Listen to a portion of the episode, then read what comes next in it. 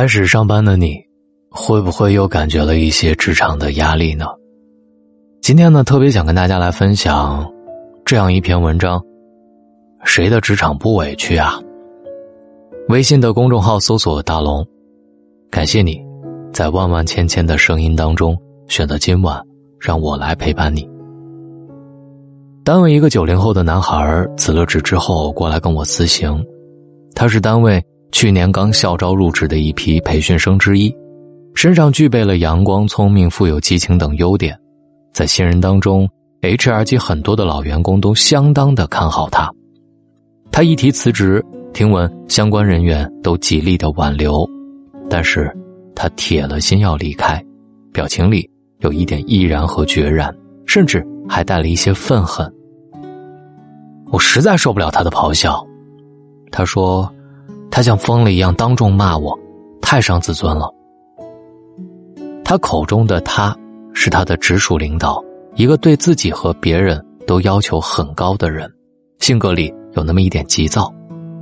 这次事件是因为在一个团队的项目当中，男孩出现了一个失误，虽然不是什么致命的错误，但是对团队的协作效率带来了一定的影响。而他领导的那通臭骂，无非就是严厉的批评。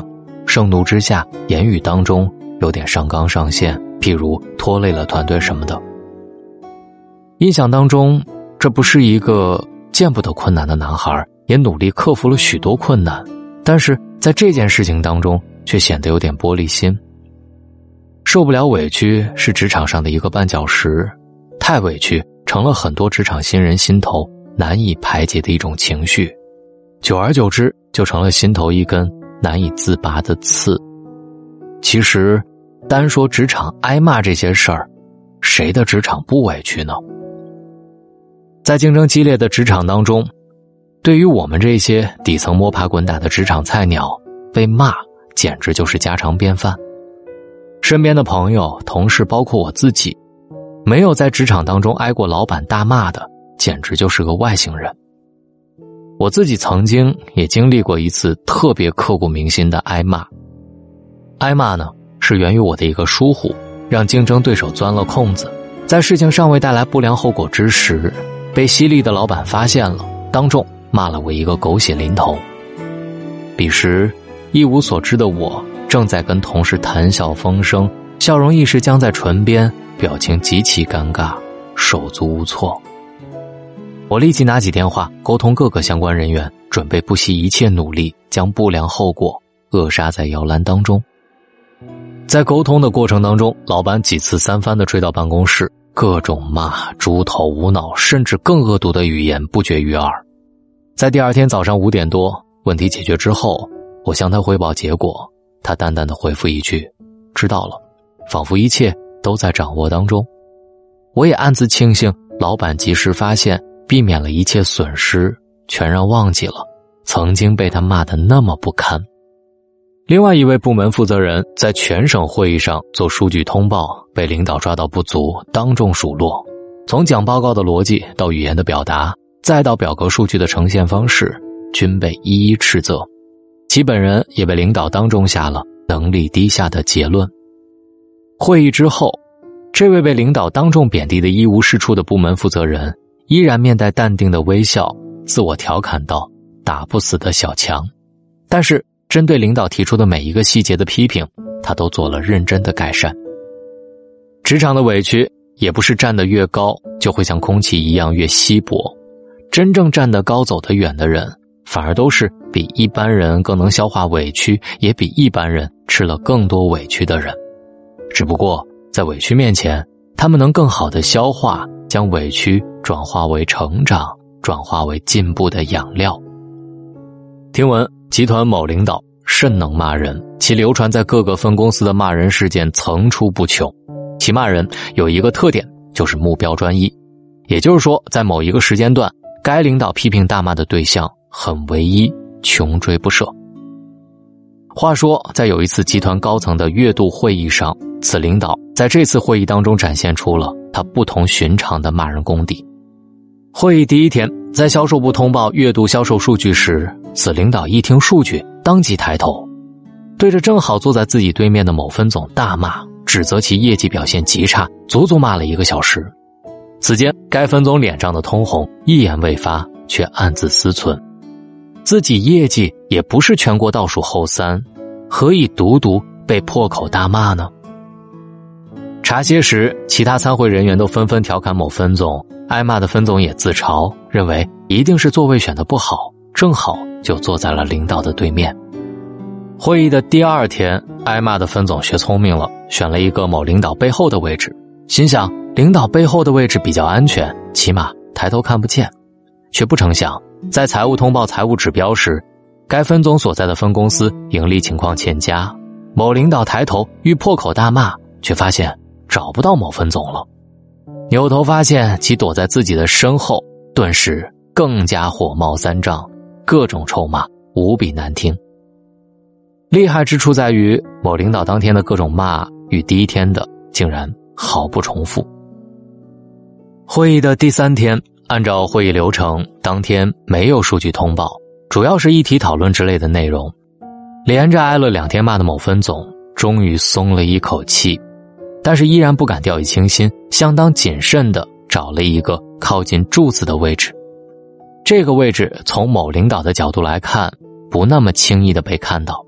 哪成想，在某领导做会议总结时，又提到了某分总，左右张望，未见其人影。气得摔了左边的笔，业绩做的那么差，开个会还躲来躲去，给我滚出来！某分总颤颤巍巍的挪了出来，又是一场惊天动地总结式的大骂。最后实在无话可骂的时候，某分总连发型和普通话的发音都被该领导多维度、多角度的痛骂、鄙视了一番，在全国同仁面前。被领导全方位无死角的痛骂，是不是更有理由玻璃心？但是某分总没有时间玻璃心，立即投入到了接下来的战斗当中。次月各项指标略有改善，某月度的报告当中，某分总在月度会议当中逃过痛骂，云淡风轻的看领导换了一个臭骂对象。喏，谁的职场不委屈？谁不是一边挨骂一边成长呢？仔细想来，哪次挨骂不是事出有因？虽然某件事情在特殊场合可能会被穿上令人尴尬的外衣，但是绝大多数时候，本质和真相只有一个，就是挨骂的人自身确实存在不足和缺陷。大部分时候，委屈无非是自认为委屈了，委屈无非是觉得所谓的自尊被践踏了，觉得人为刀俎，而自己。成了案板上来不及挣扎的鱼肉，委屈无非是因为觉得错是别人的，自己是被冤枉的；委屈无非是心太小，撑不起自己被凌驾于别人之上的野心。当然，职场是一群人的江湖，也不乏真委屈，但如果是无意诋毁，何苦因为别人的错来惩罚我们自己？如果是恶意伤害。你又何必自我苦闷，让小人得志呢？所以，即便是真委屈了，放下了，也依然内心无恙。在职场上，如若觉得委屈经久不散，那你就败了。委屈了难以释怀，逃之，这是弱者的自我保护；委屈了自我反思，改之，尽善尽美，这是强者的人生宣言。你若真无过。也无需辩解，一笑而过，继续轻装上阵。如果你把用来体验委屈的时间用来自我反省和提升，那么你受的委屈便会越来越少。沉浸在委屈当中难以自拔，那么你将会与世界为敌，与理想背道而驰。委屈是弱者逃避的最佳理由，却是强者的珍贵养料。所以世界那么大，一颗玻璃心。